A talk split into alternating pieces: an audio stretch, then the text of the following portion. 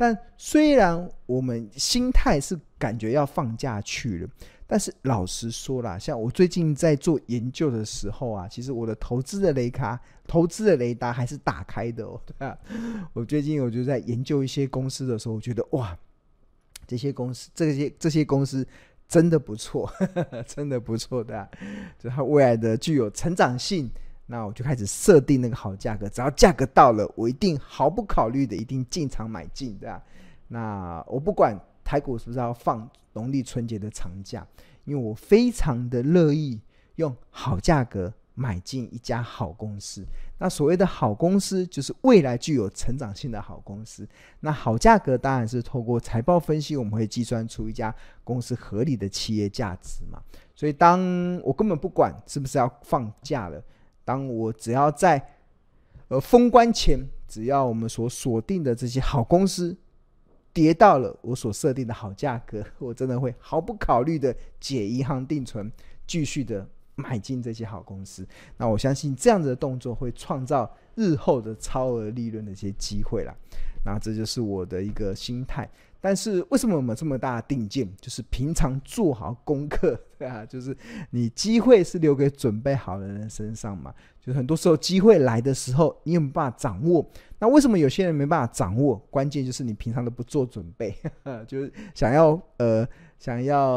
呃临时抱佛脚。那当然机会来的时候，你很容易就错过嘛。但是我们这个门派基本上都是非常的从容。我们对于好公司有我们对于好公司成长的条件，对于好价格有我们从财报分析所计算出来的一些便宜价的一些设定。那当条件出现的时候，那我们就不管台股是不是要封关的，我相信对我来讲啦，或者是我想要分享给我们学员的，都是毫不考虑的就会就会解银行定存进场买这些好公司。对，OK 好，那。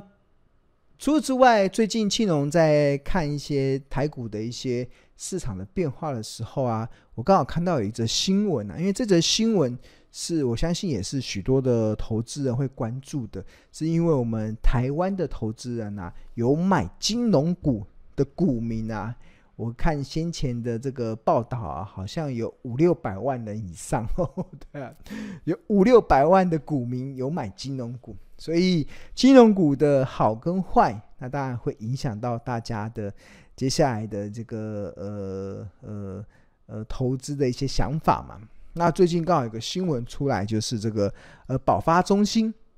它每一年都会公告，就是国内的寿险业啊，他们的保费收入跟保险给付的一个概况。那在二零二三年的时候啊，出现了所谓。入不敷出的状况，哇，吓死人了！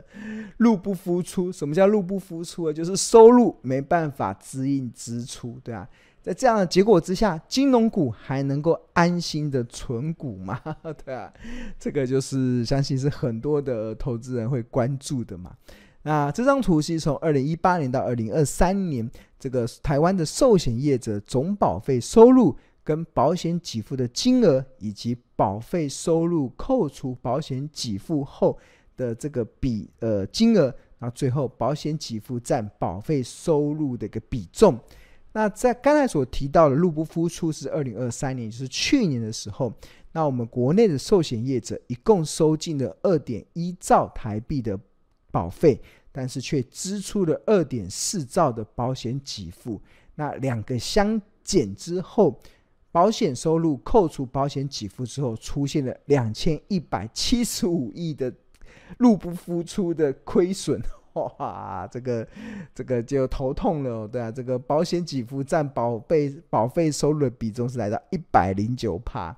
那这个投投资金融股，尤其是以寿险为主体的金融股的投资人，应该就开始头痛了。如果入不敷出，那金融股还能安心的存股吗？那因为我们比较过去几年，你看二零一八年的时候，当时的保费的收入是三点五兆，保险的给付只有一点八兆，所以保费收入扣除保险给付还有一点六兆的余额。那二零一九年保费收入三点四兆，保险给付一点九兆，所以保费收入扣除保险给付还有一点五兆。那二零二零年也有一点二兆的这个多余的部分，二零二一年也有达到一兆元的这个多余的部分，但是到二零二二年的时候，大家们看到保险的收入只剩下二点三兆，那保险给付的金额掉到只剩下二点一兆，所以保费收入扣除保险给付只剩下一千六百九十一亿元，哇，这个保险给付占保费收入的比重是达到九十二趴哦。那二零二三年就直接呈现入不敷出的状况了。那当然，呈现入不敷出的状况，投资人该不该担心呢、啊？对吧？那庆荣从几个面向来看呢、第一个就是为什么保险给付会持续的上升，从一点八兆上升到二点四兆。那当然，很大的关键就是我们的呃人口老龄化嘛，就领保险的人一定会越来越多。那不止劳保是如此，我相信民间的保险也是如此。那第二部分就是。保费的收入出现明显的一个下滑，你看，二零一八年、二零一九年跟二零二零年都还维持在三兆以上，但是到二零二三年掉到只剩下二点一兆。那为什么会有这样的状况？青龙认为应该跟联总会暴力升息，导致很多的有钱人有其他将钱 parking 到其他更有效益的去处的一些。管道有关呐、啊，对啊，就是很多保险的设计大概都是两趴到三趴嘛，两保两趴到三趴的利率。但是你看现在目前这个美金定存都有五趴哦，对啊，你去买这些政府呃，你去买这些美国公债，殖利率都有四趴五趴以上，甚至如果投资等级的都在五趴以上，对吧、然后这些有钱人就会发现，我与其买保险，我还不如去买这种，对啊，这种呃相对。违约风险较低的投资等级债券，那个收益率都更高，所以自然而然，所以我们看到这个联总会开始暴力升息的二零二二年之后，那也导致了整个总保费收入出现了明显的一些下滑。那当然，这样会不会需不需要紧张？那我我几个面向来看，第一个，过去赚的够多，看过去每一年给一点六兆、一点五兆、一点二兆，哎，那几。二零二三年亏个两千多亿，应该还好了，还好了。那第二个，其实我们有仔，我去年有仔细追踪啊，就是我们台湾的这些寿险公司啊，他们跟保户收了保费之后，他们如何的去应用？那我们却透过这些应用的过程，去判断它接下来还不能够能能不能够安心继续存股的一个很重要的条件。那因为如果我们的保费的收入无法支应保费的支出，那呈现入不敷出的时候，你要怎么补足那个缺口呢？很大的关键就是你要透过投资收益嘛，透过投资收益，那只要投资收益能够超过，那基本上对于寿险公司来讲都还是非常的安全的部位。那根据我们这个主管机关最新的数据的公布啦，那台湾的寿险业者的投资的部位啊，其实在银行存款的部分，目前有三千七百五十七亿台币。那这些寿险公司投资不动产，目前的市值是高达一兆六千一百零一亿元。那除此之外，投资股国内股票的市值是高达一兆七千三百四十九亿。那庆荣特别把这个点出来，其实告诉大家，其实台湾的寿险业者啊，基本上投资不动产跟国内股票的比例其实是非常的少，因为他们真正最大的部位是放在什么地方？是放在国内外债券上。那目前的总市值是高达二十一兆五千两百七十四亿台币，所以二十一兆五千两百七十亿。七十四亿台币的这个债券的部位啊，如果我们以这个三趴的殖利率来算，这三趴的殖率包含了这个可能呃呃殖率的部分啊，包含可能新台币汇损的一些差异，所以我们用这个大概中位数大概落在三趴来计算就好，就算是一个比较保守的预估。那光是寿险公司持有着二十一兆五千两百七十四亿元的债券，以三趴的殖利率来计算。它一年的债息收入就高达六千四百五十八亿，那怎么计算的呢？就是二十一兆五千两百七十四亿乘上三趴，会得出六千四百五十八亿。所以我光收债息一年就有六千多亿了。那即使二零二三年亏了两千多亿，入不敷出的状况，基本上都还可以接受啦，都还可以接受。所以我觉得基本上不用太担心。而且啊，除此之外。什么？除此之外，我突然眼睛为之一亮，我突然眼睛张开了，哇塞！台湾的寿险公司有这么多的债券，哇，二十一兆的债券呢，对啊。那如果联总会开始降息的话，哇，那这个庞大的债券啊，未来就会有价格升值的收益性，这样。那大家过去不知道大家知不知道，就是联总会的利率啊，跟债券的价格啊，基本上是呈呈现所谓的跷跷板。当联总会的价利率开始往下降的时候，那债券的价格就会往上翘，往上翘。对，那二零二四年联总会从各方面的数据来看呢、应该是有机会开始降息。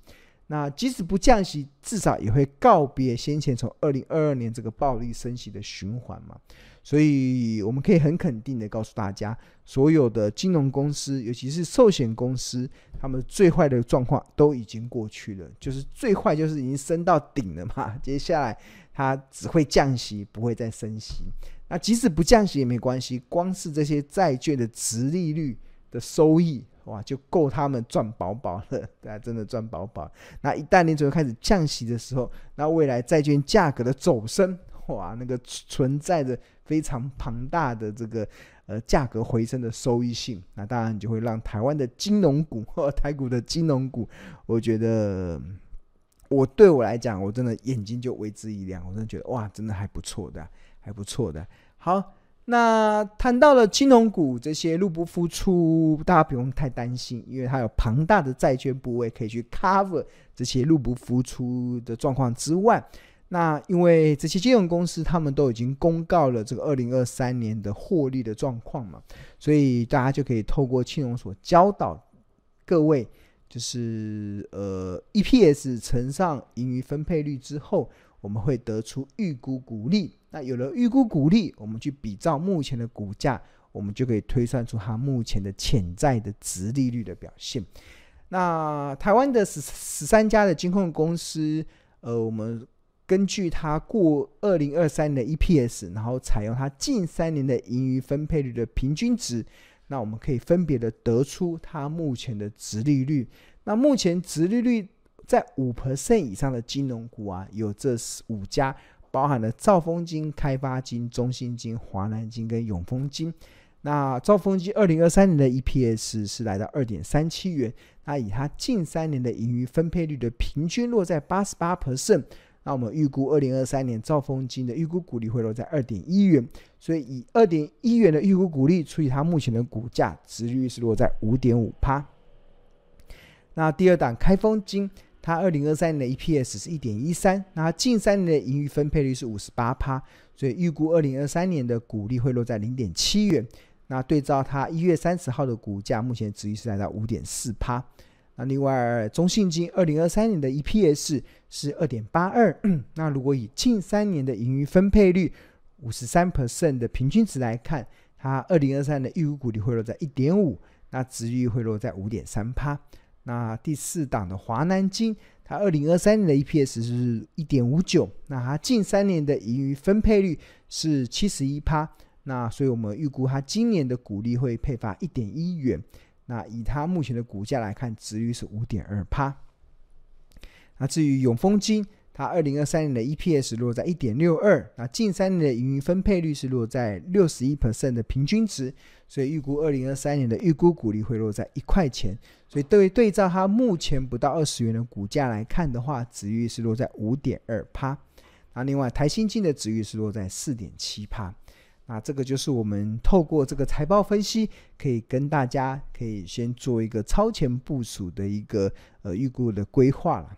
那当然，这些值率这么高的一些呃超过五趴的金融股啊，可不可以再聚焦一点？哇，对啊。那庆隆就除了看值率之外啊，我最近从这个月 K D 指标，似乎发现这个二八八零的华南金似乎可以值得大家去留意的。那这张图是二零一九年的华南金的月 K 呃月线图跟月 K D 指标，这个红色的曲线是月 K，绿色的这个曲线是月 D。那在二零二三年的十一月份的时候啊，华南金的月 K D 指标在四十以下出现了黄金交叉。所谓的黄金交叉，就是它的红色的月 K 从下往上穿越的绿色的月 D，呈现了黄金交叉。那上一次华南金出现月 K D 在四十以下黄金交叉的时间点，可以落在二零二一年的三月份，当时也在四十以下出现了第一档的黄金交叉。那一方面预告了它先前的这个修正的走势告一段落，另一方面也预告了它后来股价从十八点六五涨到二零二二年四月份二十五点七，波段上涨三十七 percent 的一个波段的行情。所以，当二零二三年十一月份月 K D 再度在四十以下出现了黄金交叉的华南金，那收盘价是二十二点二五嘛？那对照目前的这个呃殖利率落在五点二趴，那我们预估今年会配发一点一元的现金股利来看，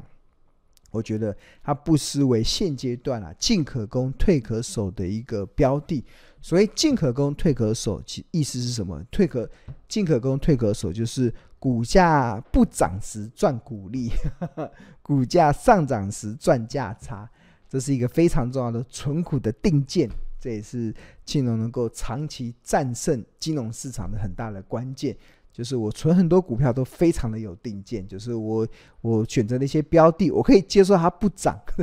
它股价不涨没关系，因为我可以赚股利。那我赚有因为有股利的呃。股利的所得，所以我就非常的有耐心的，可以等到它帮助我赚价差的时机。